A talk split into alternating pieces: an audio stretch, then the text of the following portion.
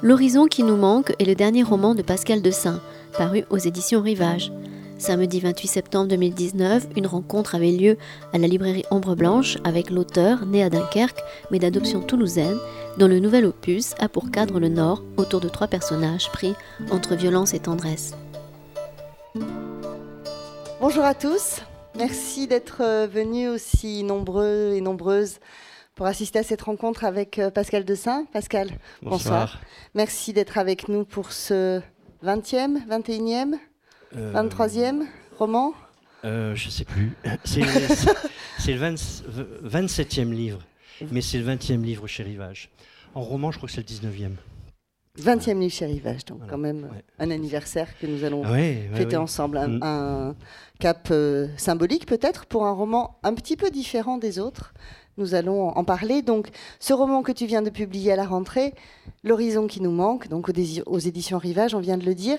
Euh, on retrouve dans ce roman tout ce qui fait ton univers, le rapport social, l'écologie, le côté noir, l'attention aux êtres humains, on développera un petit peu tout ça après. Et en même temps, des choses nouvelles à mon sens. On va peut-être commencer par le fait que si tu écris toujours à la première personne, cette fois-ci, la narratrice est une femme. Je crois que c'est la première fois. Non, c'est pas la première fois.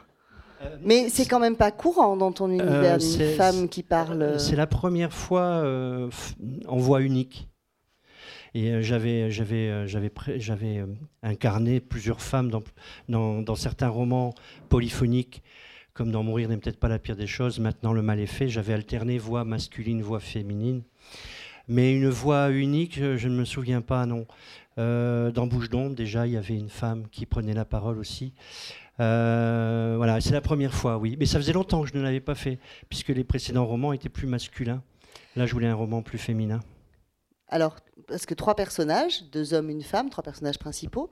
Euh, pourquoi cette fois-ci, justement, n'as-tu pas fait alterner les narrations et pourquoi est-ce que la narration principale est portée par cette femme? En quoi c'était important que ce soit le féminin qui porte plus euh, C'est difficile parce que euh, au début de chaque livre, quand on est en train de concevoir l'histoire, on, est assez instinctif. Euh, on, ressent euh, enfin une énergie, euh, on, va, on va dans une direction d'une manière vraiment instinctive, impulsive. Et, d'une part, ça faisait longtemps que je n'avais pas parlé à la première personne du point de vue d'une femme. Et d'une certaine façon aussi, je m'étais lassé de, la polyphonie. Parce que ça peut devenir un jeu et ça peut devenir lassant, y compris pour, pour le lecteur, parce que c'est vrai que c'est une forme très exigeante. Hein. Et, donc je voulais revenir à une certaine, certaine simplicité. Voilà, alors ça, ça c'est pour expliquer la seule voix, même s'il y a du décalage de temps en temps avec une narration plus classique, mais la voix principale. Pourquoi? Parce que, euh, vu la gravité de ce que j'allais raconter, euh, parce qu'on en parlera hein, de ce paysage, de, euh, du poids de l'histoire sur ce paysage, du désastre industriel que cette région a connu, tout cela. Euh, c'était déjà très lourd. Et il me semblait, je sais pas, j'ai ressenti le besoin d'apporter peut-être un peu de fraîcheur, un peu de, légèreté dans le point de vue, dans, le regard sur les choses, quelque chose de plus doux, de plus poétique peut-être, que j'aurais eu du mal à faire passer avec des personnages comme j'ai l'habitude de mettre en scène, qui sont plutôt rock'n'roll, voire euh, euh, très, très radicaux. Euh, voilà, là, là Et d'ailleurs, c'est un personnage assez nouveau chez moi, une, jeune femme qui, qui, est à peu près normale, quoi. Voilà. je veux dire, elle a pas trop. À peu près. Elle est à peu près normale. Bon, elle a, elle, a, des défauts comme tout le monde, des failles, mais, mais au départ, elle n'est pas. elle a pas une une névrose particulière, une déviance, comme tous mes autres personnages en général. Là, simplement, euh, c'est une jeune femme euh, de 26 ans, donc c'est un âge formidable pour une femme. Hein. C'est un, âge où on, est, on est dans une plénitude déjà, et, on s'est inscrit dans la vie, on, a choisi euh, un métier, on, va peut-être avoir des enfants, tout ça, on a un amoureux, enfin, c'est un bel âge, même pour un homme d'ailleurs, hein, c'est des années formidables. Et, elle, elle va être confrontée à quelque chose d'extrêmement violent, c'est que euh, sa générosité naturelle va, être contrariée par euh, la réalité du territoire et, de, et par rapport à un choix qu'elle aura eu, c'est le choix de, venir en aide à des migrants euh, parce qu'elle vit pas très loin de la jungle de Calais et qu'à un moment donné, elle se met au service d'une ONG pour venir apprendre le français à, des gens qui sont là euh, euh, sur, le, sur la côte à attendre le, passage. Donc, et ça, et ça à son âge. Euh, malgré le fait qu'elle est institutrice en, milieu quand même assez délicat. Hein, le nord de la France, c'est pas facile d'être enseignant là-haut, euh, vu, euh, vu une certaine misère émotionnelle qui existe. malgré, malgré une certaine force qui est en elle, elle va, elle, va, va faire une dépression, quoi. Elle va, elle va, elle va sombrer. Voilà. Alors son petit copain va pas l'aider dans ces cas-là. ça arrange pas. Voilà. Tu dis qu'elle est normale, et c'est vrai qu'elle est relativement normale, mais quand même en marge. Elle fait des, choix, des choix assez radicaux, tu l'as évoqué. D'abord démissionner de l'éducation nationale, ce qui, dans des temps euh, contemporains de chômage et de difficultés euh, pour trouver du travail, en particulier dans le Nord, tu l'as évoqué à plusieurs reprises dans, tes, dans, tes, romans, euh, et pas un choix évident, pour s'engager auprès de migrants, ce qui est aussi quand même un travail à la marge. Et puis, à la fermeture euh, de la jungle de Calais, elle décide de rester dans cette marche. Oui. oui. Euh, bah c'est, euh, je pense qu'à un moment, on, peut se mettre comme ça en rupture et ne pas comprendre ce qui s'est passé et d'être un peu paumé. Quoi. Enfin, je crois qu'elle est, elle est, elle est paumée. Mais elle a une énorme. elle est très contrariée parce qu'elle a un trouble.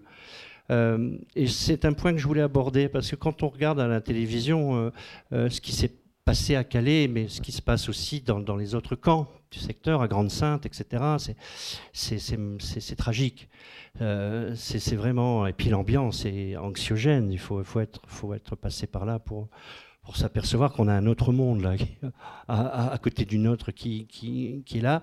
Euh, il y, a, euh, un problème, c'est que donc nous, à la télévision, on voit euh, des gens qui, qui, des fois, avec une certaine violence, essaient de passer à toute, toute force. Et puis, en face, il y a des gens qui, avec une grande violence, les empêchent. De, de, voilà, et c'est très compliqué. Et on oublie de nous montrer le plus beau dans tout ça. Euh, c'est qu'il y a des gens formidables sur le terrain qui sont là euh, en aide euh, aux migrants qui sont là, des associations, etc. Bon. et ce, travail-là, les médias nous en parlent peu en, en général. et ce dont ils nous parlent encore moins, ce sont des gens qui ne sont pas forcément méchants, qui ne sont pas forcément euh, qui manquent de générosité. Le, Nord d'ailleurs est d'une tradition de générosité, malgré toutes les invasions, malgré toutes les guerres, un pays qui a été euh, complètement euh, traversé par les armées depuis le XVe siècle et, qui a vécu deux conflits, qui a mis le pays à plat, et puis le troisième conflit, hein, que j'estime être un conflit, celui des années 1970, où on a décidé avec un cynisme absolu de mettre toutes les usines par terre et de laisser des centaines de milliers de gens sur le carreau, malheureux. malgré tout ça, les gens sont encore là mal, à tendre la main. Quoi. Et, en fait, quand d'une manière un peu euh, excessive et maladroite, euh, ils, se mettent en colère contre les migrants qui sont là, c'est pas avec une méchanceté fondamentale, quoi. Je veux dire que c'est parce que souvent ils comprennent pas. Et, quand ils sont guidés, quand ils sont, et d'ailleurs des gens du cru de Calais même euh, sont là aux côtés des migrants en soutien, euh, les, gens sont, là, simplement, on ne leur a pas appris, et c'est brutal faut reconnaître. Et ça, on le dit pas. Les gens qui endurent ça, soudainement, euh, ils peuvent pas comprendre. Et, et, là, je voulais montrer ça un petit peu, parce qu'en fait, le personnage de Lucille, il est intéressant parce que sa mère n'a pas compris. C'est ça le truc. Et ce qui euh, lui, l'oblige à être, enfin, l'amène à, elle-même être perdue. Parce que sa mère, qu'est-ce qu'elle a fait? C'est une, femme d'un milieu modeste. Euh, qui a vécu euh, euh, par le drame économique du coin une séparation, donc une détresse sentimentale, donc une détresse sociale, donc de pauvres gens qui malgré tout, dans la dignité, ont espéré un certain ascenseur social, donc à la suite de quoi la fille Lucille est devenue institutrice. C'est la fin du fin, c'est l'ultime, voilà. Et ce que comprend pas sa mère quand elle rompt avec euh, l'éducation nationale pour aller au secours des migrants, c'est qu'elle le fasse justement parce que dans son esprit, c'est n'est pas, pas admissible, c'est pas acceptable. Et donc, quand Lucille, à la fermeture de la jungle, au déplacement, même si euh, euh, ce n'est pas dans les faits réellement vrai, il lui, est, impossible de revenir. Il lui est impossible de revenir à son métier parce qu'elle est, elle est émotionnellement complètement chamboulée. Et puis, elle, est, elle a rompu avec sa famille. Et puis, quand elle essaie de revenir à sa mère, sa mère la rejette d'une manière euh, très violente, quoi. Voilà, et, je voulais montrer un petit peu ça, alors avec, euh, avec euh, j'espère, beaucoup de subtilité, parce que quand on a une idée, il faut, se méfier, hein, parce qu'on risque de se tromper. Il faut montrer les choses avec délicatesse. Mais c'est l'idée que j'avais, quoi. C'est de montrer ce, ce choc-là, ce choc émotionnel. Voilà. Mais moi, je traverse le Nord très souvent. Je viens de passer de nombreuses semaines dans le Nord dans le cadre d'une résidence itinérante et j'ai été auprès des migrants. Et, notamment dans, la Somme. Euh, et, c'est formidable. Moi, j'ai d'abord les gamins sont formidables, euh, et c'est souvent des ados, des, jeunes gars qui, ont l'avenir devant eux et, qui sont beaux. Mais, mais, mais la, beauté de, de l'échange avec le territoire, les gens qui les aident, etc. Et, et là où, j'ai ressenti en certains endroits de la, tension, de la résistance, c'est là où on n'avait pas montré aux gens comment il fallait faire. Voilà, et qu'en face, a des humains. Quoi. On oublie qu'en face, on a des humains des fois. Hein. Lucille, elle est un petit peu paradoxale en même temps dans sa démarche. On sent qu'elle est, ou naïve, je ne sais pas comment, quel est le terme qui convient le mieux, tu pourras nous le dire.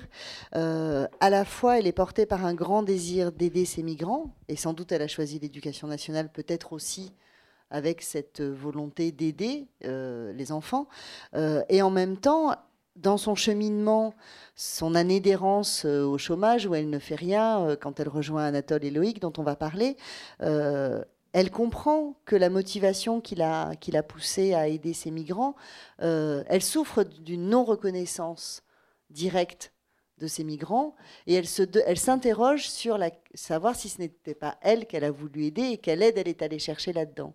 Est-ce que c'est quelque chose qui t'a porté aussi dans la motivation qui est euh, profondément humaine en même temps et qui n'est pas euh, euh, je sais négative, j'ai envie de dire. mais j'ai pas réfléchi à ce point. Parce qu'on la sent très hésitante, à la fois dans son besoin de donner et son besoin de mm. recevoir. Tu évoquais le, rapport avec sa mère. Mm. Elle est portée par les deux quand même dans son. Oui, oui, oui, oui. Et puis elle est l'expression même de cette idée que c'est très dur de donner.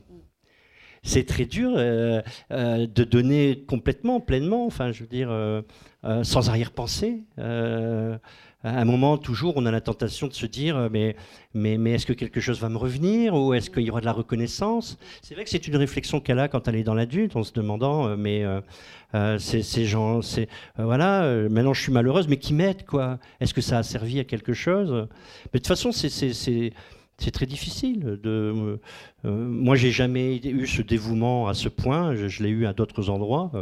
Euh, auprès des humains, j'ai eu toujours beaucoup plus de mal et, je n'ai pas eu ce chemin. Mais, je pense que ça doit, voilà, ça, doit beaucoup questionner sur soi-même euh, parce qu'il y a aussitôt une mise en danger. on aide a priori des gens qui sont plus fragiles que soi, en théorie, d'un point de vue affectif, d'un point de vue émotionnel, d'un point de vue économique.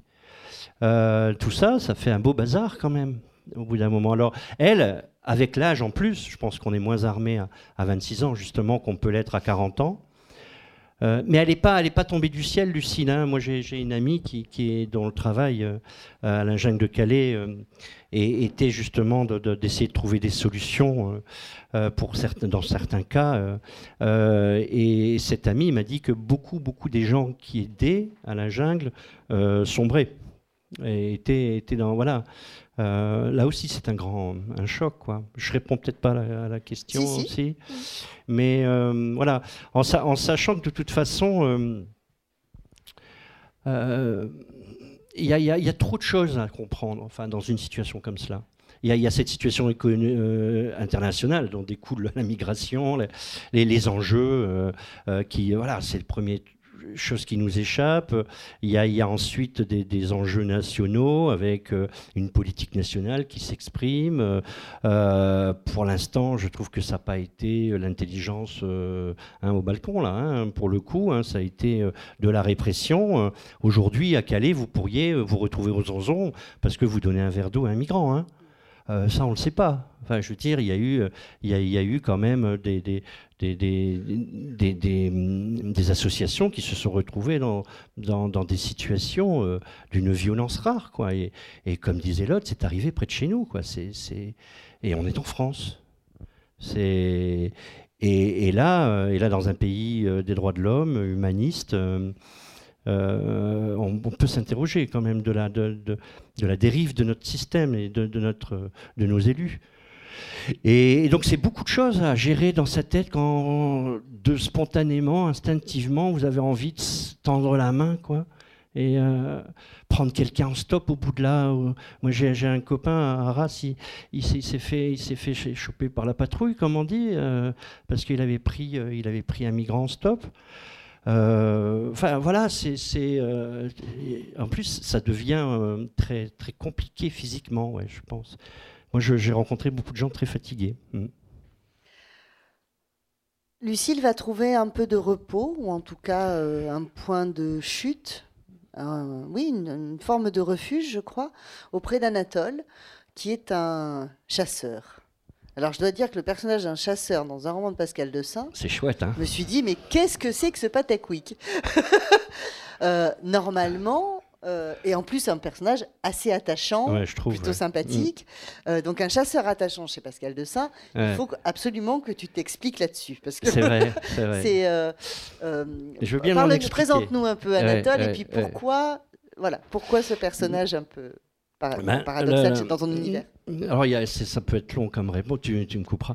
Euh, d'abord, il y a le pays. Il y a, le pays qui, pour moi, est un pays très émouvant, parce que là, on a évoqué la jungle, mais je ne voudrais pas effrayer les lecteurs, parce que le, la jungle n'est pas le sujet du livre. Attention, il y, a, il y a eu un article qui vient de paraître cette semaine qui, qui titre Au cœur de la jungle, mais Bon, il faut trouver un titre, mais j'aurais préféré en lisière de la, jungle. C'est plutôt ça, parce que c'est même plutôt après la jungle. Et après la jungle, d'ailleurs. C'est plutôt l'onde de choc qui traverse le après la jungle, c'est encore la jungle. Et euh, donc c'est un pays, c'est un pays qui se situe. Alors le chemin s'arrêtera là. Rappelez-vous, pour ceux qui l'ont lu, ça se passait sur la côte industrielle de Dunkerque. Alors, dans le prolongement de cette côte industrielle, vous avez Gravelines, la centrale nucléaire de Gravelines, la plus grande d'Europe. Et ensuite, vous avez un petit fleuve qui s'appelle la A. Et là, de part et d'autre, vous avez Petit Fort Philippe et Grand Fort Philippe. Et entre Grand Fort Philippe et Calais, et la fameuse jungle, il y a une zone de non-droit, où de tout temps, les gendarmes préviennent d'ailleurs pour venir. Euh, parce que les chasseurs euh, s'autorisent tout ce que personne ne s'autorise nulle part. Voilà. Et euh, c'est là que j'ai fait mes premières armes de naturaliste et d'ornithologue. Un terrain non sans danger, parce qu'à l'époque, d'ailleurs, il y avait encore beaucoup de traces de la Seconde Guerre mondiale, et, sur une balade, il était fréquent qu'on trouve des, obus, des choses comme ça. Mais ce n'était pas le plus dangereux, parce qu'un jour, avec mon maître en ornithologie, Gérard Vermersch, que j'ai remercié souvent dans mes livres, puisque c'est lui qui m'a apporté la connaissance de la nature, la première connaissance, euh, un jour qu'on était dans la dune, on nous a tiré au-dessus de, la tête et on a vu surgir un, chasseur. Moi, j'avais 10 ans, c'était en 74. Et, et, le chasseur nous a foncé dessus. Alors, il ne s'est pas adressé à moi, j'étais trop minot, mais il s'est adressé à, mon, à mon maître en ornithologie en disant Le jour où tu interdiras la chasse, mon gibier, ça sera toi. Chasse, chose que, euh, combien d'années plus tard 45 ans plus tard, je mets dans mon livre, enfin. Parce que je ne l'ai pas inventé, ça. Il y avait beaucoup de choses que je n'ai pas inventées d'ailleurs. Donc c'est un pays très particulier, un pays où il y a plein de, huttes, vous savez, des, gabions, là. Voilà, donc c'est des zones où les gens font un peu ce qu'ils veulent. Vous leur donnez une liste d'oiseaux protégés, mais de toute façon, la plupart ne savent pas lire. Euh, non, je dis ça sans rigoler parce que c'est vraiment des bas de plafond, vraiment. La preuve en est, c'est qu'il n'y a pas longtemps, euh, il y a deux phoques qui ont été tués là, à cet endroit-là. Exactement, la scène de phoque que je raconte, c'est à l'endroit là où des chasseurs ont tué des phoques, espèce protégée, emblématique, hautement symbolique. Qui va tuer un phoque aujourd'hui? Et l'association Sea Shepherd, d'ailleurs, a, lancé un avis de recherche avec de récompense à la clé, je crois 10 000 euros. Mais ils n'ont pas été dénoncés encore. Hein. Mais personne ne va les dénoncer. C'est vraiment une zone à part. Voilà. Et, pour la petite histoire du phoque, moi, ça me, ça me met, le, euh, ça me met comme le reste le cœur en, voilà, ça me tord le cœur. Mais il y a la semaine dernière, il y a 15 jours à Dunkerque, un phoque a été tué par un pêcheur cette fois-ci, un bébé phoque à coup de latte dans le pied. Et heureusement, il y a des, promeneurs à Malo-les-Bains, vous imaginez, à Malo-les-Bains. Les promeneurs l'ont recueilli, mais il est mort une semaine plus tard. Et là aussi, il y a un avis de recherche et une plainte a été déposée. Mais je crois que là, on va le trouver, le garçon. Euh, oui, parce que vous avez vu, euh, la, mer est grande, mais le, phoque va manger tous les poissons. C'est bien connu. Donc le pêcheur, évidemment, il est désemparé. On peut comprendre ça aussi. Mais, non, non, je rigole, là, c'est de l'ironie, hein, totalement. Alors, Anatole, pourquoi? Ben, Anatole, parce que euh, c'est comme, comme toujours quand j'aborde un milieu particulier, c'est que je ne peux pas y voir toute la noirceur du monde au même endroit. Alors déjà, j'ai trouvé intéressant d'y mettre un personnage plus contrasté, plus, nuancé. Alors au milieu de, tonnes de gens très désagréables, hein, mais, lui, je voulais quand même, euh, voilà. Euh, et, euh, et, un, chasseur qui lui aussi est dans, un rapport au monde un peu conflictuel socialement. C'est-à-dire que comme en Touille, comme dans tous les milieux, il y a des chasseurs euh, euh, nobles et des chasseurs de bord de plage, comme il dit. Des chasseurs qui ont une hutte, un certain standing, une certaine tradition. Et puis voilà. Et, lui, il a un grand rêve. Il veut faire une, chasse miraculeuse. Et, euh, plutôt que d'avoir, il, ne peut pas avoir une hutte, il fait pas partie de cette cette caste là. voilà, c'est une caste. Alors il, il s'est fabriqué une hutte mobile, et c'est une hutte qui existe. Alors c'est comme ça que naît un livre, hein. c'est simplement en promenant... le, personnage, il est né très précisément un jour d'août 2016, euh, et j'étais avec, euh, avec mon fils et, Gérard Vermersch, donc, au bord de la plage, et euh, juste, les gens s'entraînent avant la chasse là-bas. L'ouverture de la chasse, c'est vers la mi-août, là. Et, les, les, chasseurs, ils sortent habillés, etc., avec leurs fusils, ils vont au bord de la mer, poum poum. Euh, et, donc, ils, essaient leur matériel. Et là, avec stupéfaction, je vois sortir de la côte un gars qui traînait une, comme un piano droit, mais plus grand. Et l'image était incroyable. Enfin, c'est une image de cinéma, vous voyez. Et le personnage est là. J'ai dit, ouais, je vais mettre un personnage qui, à l'ouverture de la chasse, va promener sa hutte sur la plage pour tuer quelques oiseaux. Et bon, l'histoire est née un peu comme ça. Voilà, alors après, c'est vrai que ça sera, j'en ferai pas beaucoup des chasseurs dans mes livres, en tout cas de ce point de vue-là.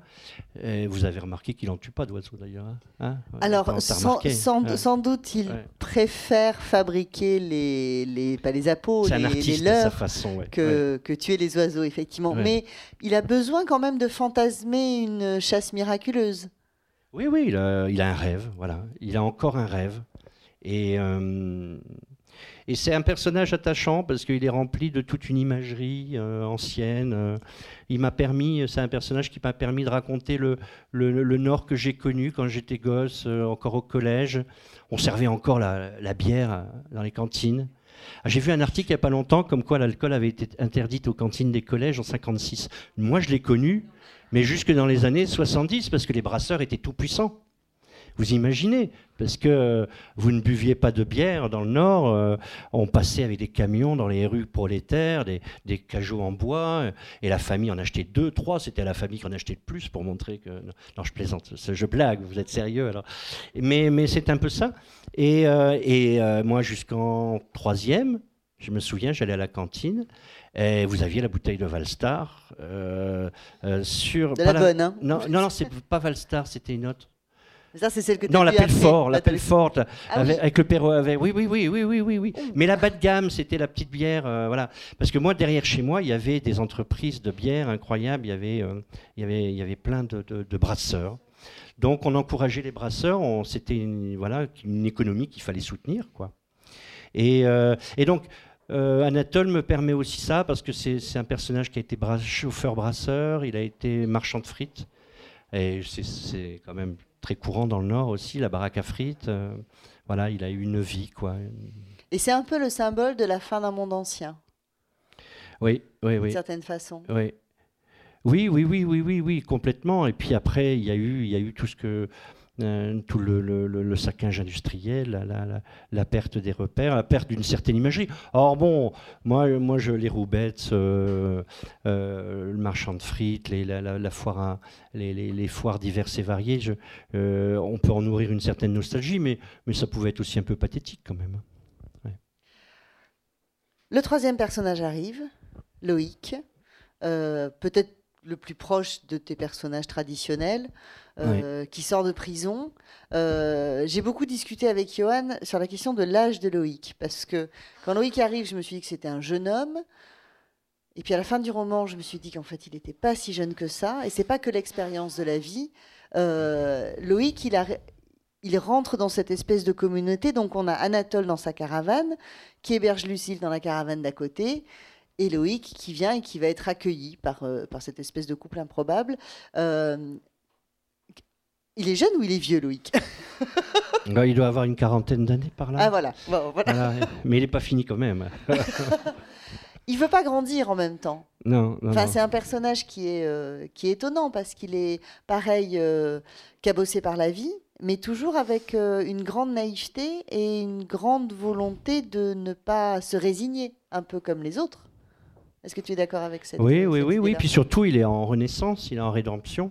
Alors, euh, j'en parle ou j'en parle pas? Oui, j'en parle. Hein.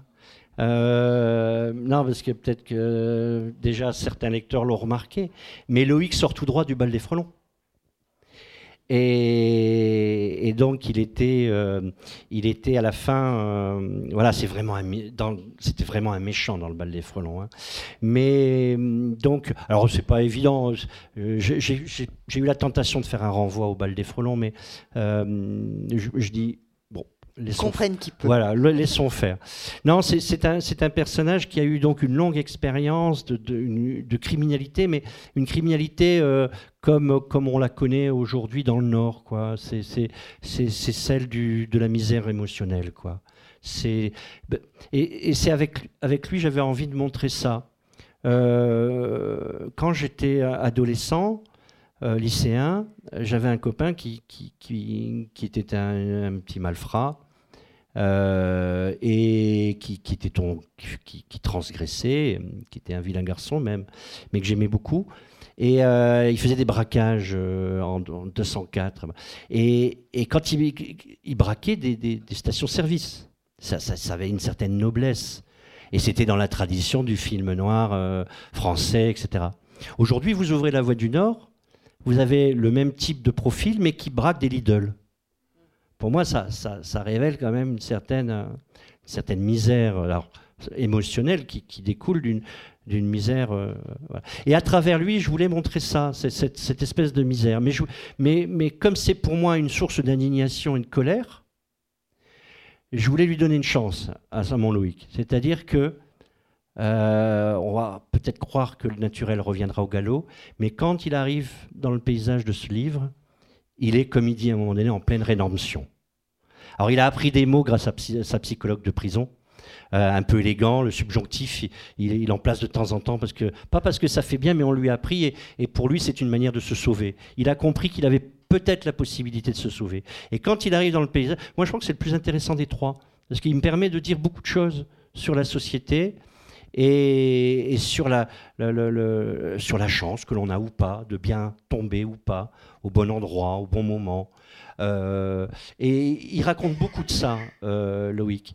Et moi, c'est un personnage que j'aime beaucoup. Alors, mon éditeur l'a trouvé très désagréable. Euh, François Guérif. non, non, c'est pas un mec bien. Bon, quand on parle des personnages comme ça, c'est comme s'ils étaient en chair et en os. Et euh, non, c'est pas un mec bien. Moi, je trouve qu'il est pas mal. Il est pas mal parce qu'en plus, c'est un bon copain. C'est-à-dire un copain, c'est quelqu'un qui est ton copain jusqu'à la fin. Et quoi qu'il arrive, euh, il reste ton copain. Les années euh, passent, on se voit pas, l'autre fait une bêtise, ben ça reste ton copain. Voilà, c'est quand on a un copain, c'est comme ça. Et, et, et lui, c'est ça, quoi. malgré tout son mauvais caractère, malgré qu'il a aucune maîtrise de son émotion, il est, il est imprévisible en diable. Euh, et puis, il me permet de raconter quelque chose, parce que c'est la victime qui est toujours la victime, qui est encore la victime. C'est-à-dire que euh, il sort de prison après avoir fait des trucs mais lamentables. Hein. Il a braqué un pizzalo yolo. Euh, il a, il a, il a, il a, il a braqué des, des, des, vous savez, des laveries automatiques pour les autos là, l'éléphant bleu parce que c'est pas, c'est pas pour le larcin en lui-même, c'est parce que l'éléphant l'émeut. Voilà, euh, voilà, c'est un personnage comme ça, complètement. Quand, voilà, il, est, assez sympathique de ce point de vue-là. Et, quand il a envie de se sauver de ce monde, eh ben, ça ne peut pas bien se passer. Et d'ailleurs, on ne lui, on lui, laisse, on, lui permet pas de, de, travailler dignement. Il trouve un boulot. Hein. Et sur le port, il y a du boulot. Mais il n'a pas de contrat de travail, parce qu'on profite de lui, parce que c'est un repris de justice. Alors, voilà. Et lui, comme euh, il n'a pas dans, il a jamais été dans la ligne, alors c'est pas lui qui va aller réclamer un contrat de travail, quoi. Voilà. Alors il se fait, il se fait manipuler un peu. Et du coup, la réponse à cette manipulation, pour lui, c'est une colère, euh, une colère, euh, voilà, épouvantable qu'il a en lui et qui est irrationnelle et, qui, de toute façon, implique le dérapage. C'est des gens qui savent pas, savent pas le dire avec les mots. Donc, et ça se passera autrement. Voilà. Et il se, il se lie d'amitié avec Anatole, qui est évidemment un, personnage qui pour lui est un peu plus stable. Et puis, et puis Lucille, qui évidemment est un peu la petite sœur, la nièce, comme il dit à un moment donné. Et la machine qu'il euh, conduit sur ce chantier, euh, c'est euh, une, espèce de métaphore de la fatalité de la ah, vie. Oui, oui, oui, sûrement. Oui. C'est une machine qui me fascine, c'est une concasseuse, vous savez. Il y en avait une près de la gare de Matavio il n'y a pas longtemps encore, quand on a défait un immeuble là où il y aura le, le truc là qui va s'élever dans le ciel de Toulouse. Là. Et, euh, et c'est une machine, vous pouvez passer une heure devant, c'est fascinant. Quoi. Elle mange tout, elle grignote, ça, raconte beaucoup de notre monde, hein, et c'est immense. Et vous imaginez un petit bonhomme devant qui gère ça, et lui s'occupe de ça. Évidemment, c'est pour lui qui est un criminel, voilà, naturellement, euh, c'est une ça, ça ouvre à des fantasmes de criminels. Juste une phrase citée par Loïc pour, revenir sur ce que tu disais tout à, l'instant, quand un gars récidive, c'est pas qu'il est plus con qu'un autre, c'est seulement qu'il est con plus souvent. Nuance. il est intelligent. Hein euh, je voudrais pas qu'on avance trop dans l'histoire. Non, parce que euh, le reste de l'histoire d'abord est à découvrir. Oui. Euh, et puis c'est peut-être pas. Ben là, on n'a rien raconté là. Non, je crois pas. Et puis c'est peut-être pas le plus important. C'est la conséquence de tout ce qui est posé au début, mais c'est peut-être pas le cœur de l'histoire. Euh, je voudrais qu'on revienne à l'écologie, parce que la, la question de l'écologie dans ce roman me paraît euh, être euh, posée de manière différente que dans tes textes précédents. Je l'ai plus lu là, alors toujours comme une problématique, mais on, aussi comme un explosif relationnel. Ça joue comme un explosif relationnel. Lucille et son petit ami son ex-petite amie, euh, enfin, ils vont se séparer. Lui est un écologiste et il accuse la jungle et les migrants de détruire la dune. Euh, Véridique.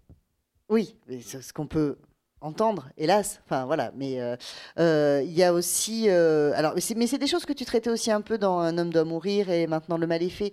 Cette, comment l'écologie, qu'on sent être une vraie problématique chez toi, peut être aussi le lieu d'une explosion entre les gens.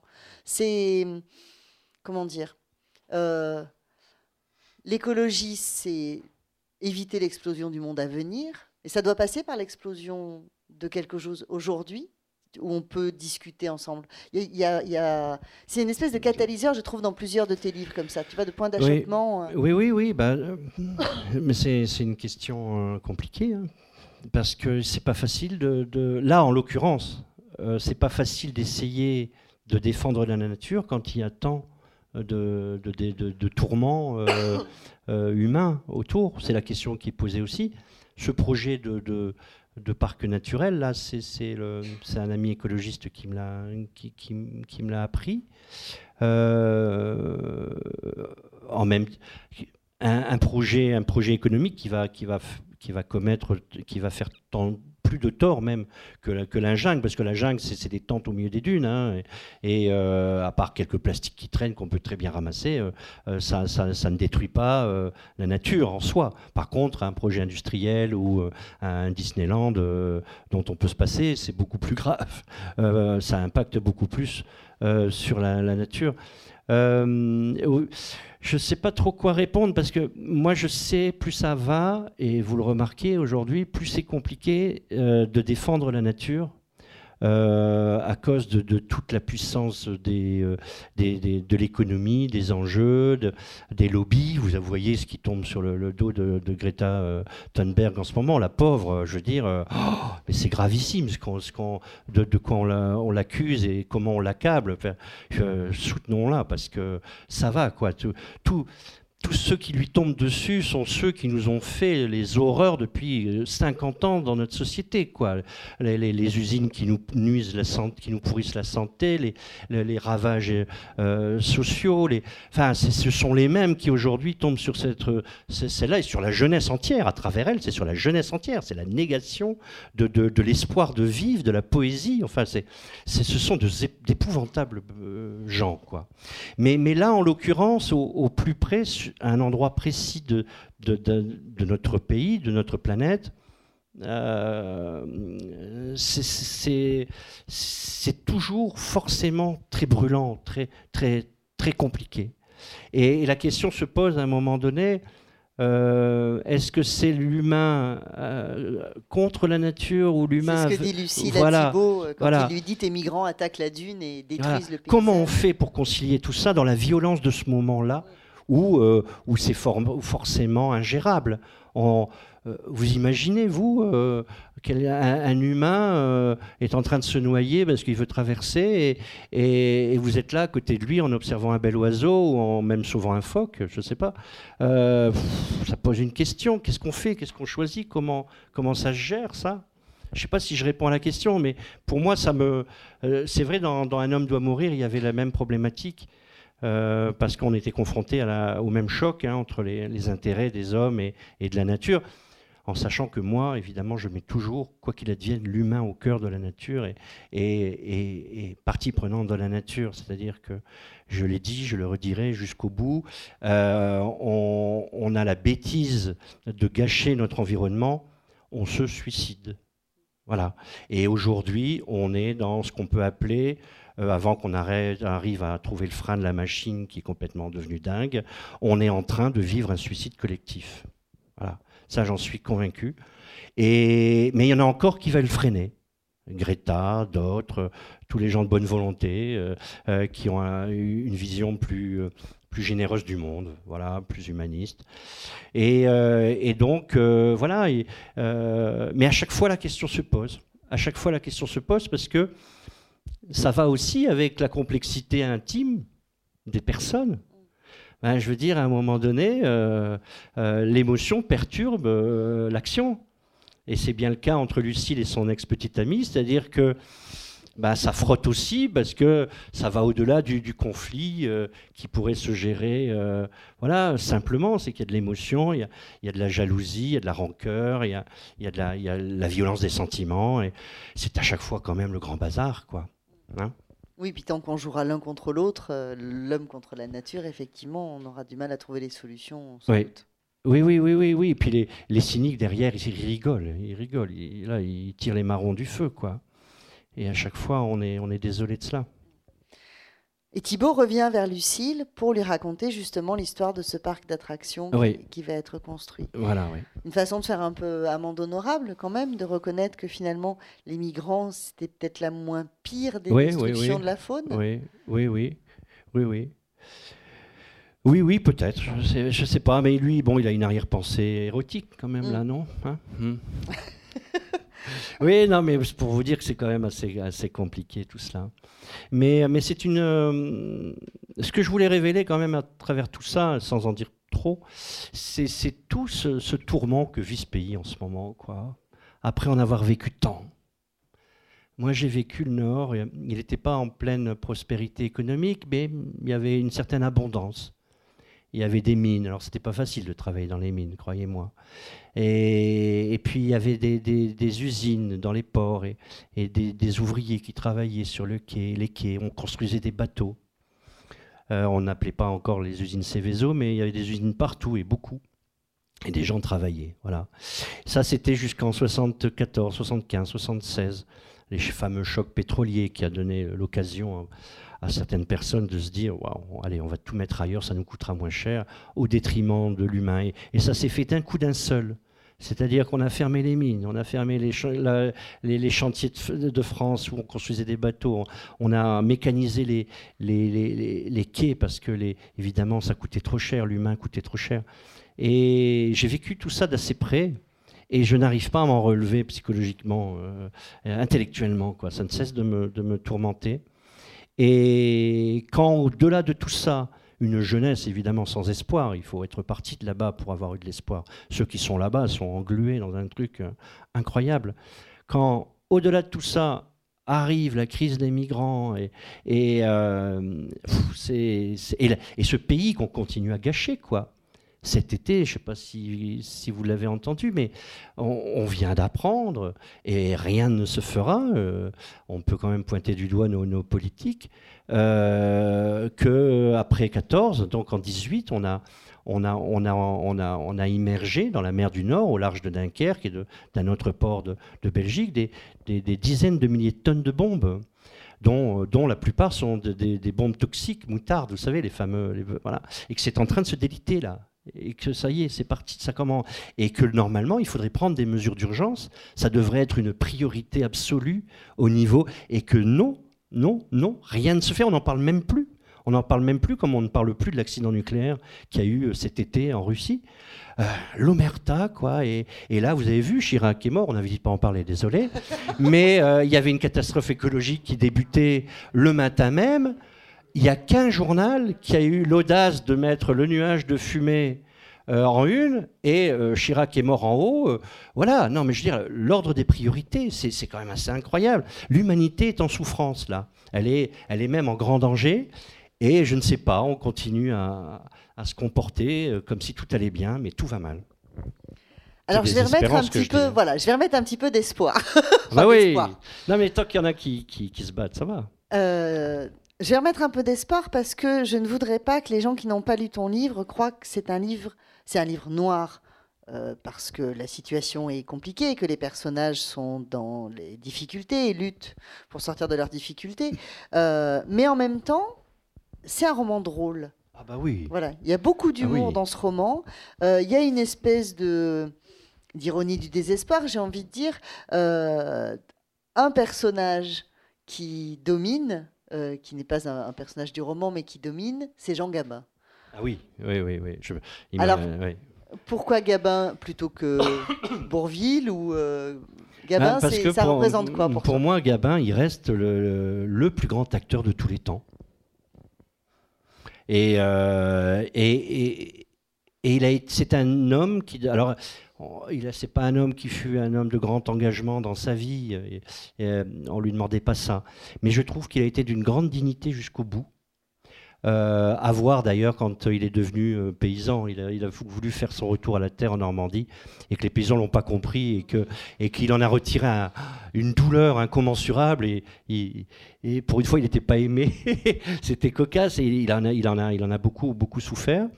Et, c'était un homme d'une grandeur absolue. Enfin, et puis, comme je le dis dans le bouquin, il, était grand euh, en, vareuse, euh, il était grand en robe d'avocat, il était grand euh, en, bleu de, de chauffe, et puis il était grand en pyjama, quoi.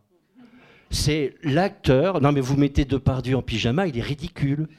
Euh, Gabin en pyjama dans un singe en hiver ou, euh, ou dans un autre film, euh, Gazoil, je crois, avec, il, tenait rôle avec Jeanne Moreau. Il est en pyjama avec Jeanne Moreau, imaginez le truc, waouh, c'est chouette. Et à la classe, quoi. Et toujours. Alors évidemment, c'est la période du cinéma où, où il y a une gloire du cinéma français. Hein. les années 50, 60, servis par des dialogues à la Audiard. Mais là, justement, les je, ponctue le livre de, citations de films que j'ai beaucoup aimés, mais j'ai pas voulu puiser que dans du Audiard. Donc j'ai rendu hommage à tous les autres euh, dialoguistes qui, ont servi Gabin de fort belle manière, à tel point qu'aujourd'hui on peut presque dire des phrases dans le quotidien parce que c'est Gabin qui les a dites euh, à l'écran, quoi. Hein. Et pourquoi tu fais de Gabin un personnage si important pour les trois protagonistes du roman? Parce que, alors ça c'est très intime, mon, pas euh, obligé de répondre. Non, non, si, si, si, si. Si, si, parce que euh, là, je pourrais plus dire à quel endroit précisément, mais mon père qui était ouvrier et, euh, et qui, pensais-je longtemps, n'avait pas beaucoup de, de, culture. Et il avait, il avait une, une comment dirais-je, un, un, instinct pour retenir des choses. Et quand j'étais gosse, des fois, il disait, il disait pas beaucoup, grand chose, mon père. C'était un taiseux, mais quand ça sortait, il disait un truc et c'était, ça me troublait toujours parfois. Et longtemps après sa mort, je me suis aperçu qu'à à deux trois endroits, il me disait des trucs, c'était du gabin en fait. C'est-à-dire que euh, mon père, qui était descendu à la mine à 13 ans, euh, qui avait donc pas été beaucoup à l'école, hein, euh, son école, ça a été les quelques films du cinéma français qu'il voyait au cinéma. Et souvent, parce qu'on ne voyait que Gabin à l'écran à l'époque, hein, euh, avec Pierre Freinet peut-être un peu, euh, euh, voilà, Simon, quelques grandes figures. Mais, mais Gabin, il, était, il faisait trois films par mois, enfin on exagère à peine. quoi. Donc voilà, ça a, été son école, Gabin. Et donc voilà, j'ai eu envie de, voilà, de rendre hommage à Gabin, qui de toute façon il n'a pas besoin de moi. Hein, Gabin, euh, vous allez vous regardez n'importe quel film, c'est prodigieux d'intelligence. C'était un homme d'une un instinct d'acteur incroyable. Et donc euh, voilà, et puis je, trouvais qu'il collait bien avec Anatole, ça, ça, lui irait bien dans la bouche, quoi, euh, de, de jouer à Gabin, et voilà. Tu as revu tous les films de Gabin ou tu es allé juste chercher avec tes souvenirs Mais moi, je suis, mais je suis presque un dingue, hein, parce que je peux, je, je, peux voir le même Gabin trois fois dans, dans le mois hein, si ça me chante. Non, je revois Gabin très souvent. Ouais. Alors, j'ai pas tout Gabin à la maison, et loin s'en faut, mais, mais je, je crois que j'ai vu à Saint-Jean-Hiver 12 ou 15 fois. Et... De toute façon, chaque année, j'ai besoin de, de, de, de, ma dose de Gabin, comme j'ai besoin de ma, ma, ma dose de, Léo Ferré. C'est des gens qui me nourrissent, quoi, qui me donnent, qui me donnent envie de continuer à travailler, à écrire, tout ça. Et je l'avais jamais fait, j'avais jamais rendu cet hommage au cinéma français que j'aime beaucoup. Je suis pas un expert, mais je trouvais que c'était euh, voilà, c'était sympa. Et puis la musique dans celui-là aussi. Oui, la musique un peu, ouais. Avec euh, Jean-Patrick Capdeville. Ah ouais. Ah là ça, ça m'a foutu un coup. Ouais, moi, aussi, moi, aussi, moi aussi, Non, non, il y a plein de choses dans ce livre. Et hein. justement, c'est pas celle-là que tu cites. Non. Voilà, non, eh oui, sinon trop facile. Bah non, bah, bah trop facile. C'est Oh Chiquita, laisse-moi dormir. Et alors Cap de Vielle, pareil pour toi, c'est quoi? C'est, Ça représente quoi, Cap de Vielle? Bah, Dans les années 80, Cap de Vielle, quand on a 20 ans, quand, quand c'est comme Bachung, enfin quand, euh, quand sort euh, Gabriel. C'est les années 80, début des années 80. Gabriel et, et t'es dans le désert, je crois que c'est la même année. Euh, c'est des bonnes années là pour la pour la pop française, je trouve. Hein. Euh, euh, il se passe quelque chose à côté de Johnny Hallyday, etc. donc moi, je suis plus, même si Cap de Vielle, bon, c'est pas, on l'écoute pas tous les jours. Je préférerais toujours Cap de Vielle à Johnny Hallyday. Je veux dire, il y a, y a, une espèce d'audace là. Et puis je trouve que ça collait bien à mon personnage. Ça collait bien mon personnage de Loïc. C'est peut-être ça qui m'a troublé sur son âge. Ouais. Il ah, oui, pas avoir 25 ans. Ah, bah non, non, non, non, non, non, non, il peut pas. quand on a 25 ans, même s'il y a des choses qui, qui traversent les générations, heureusement. Mais... Merci beaucoup, Pascal Dessin. Merci. Merci à vous. Merci.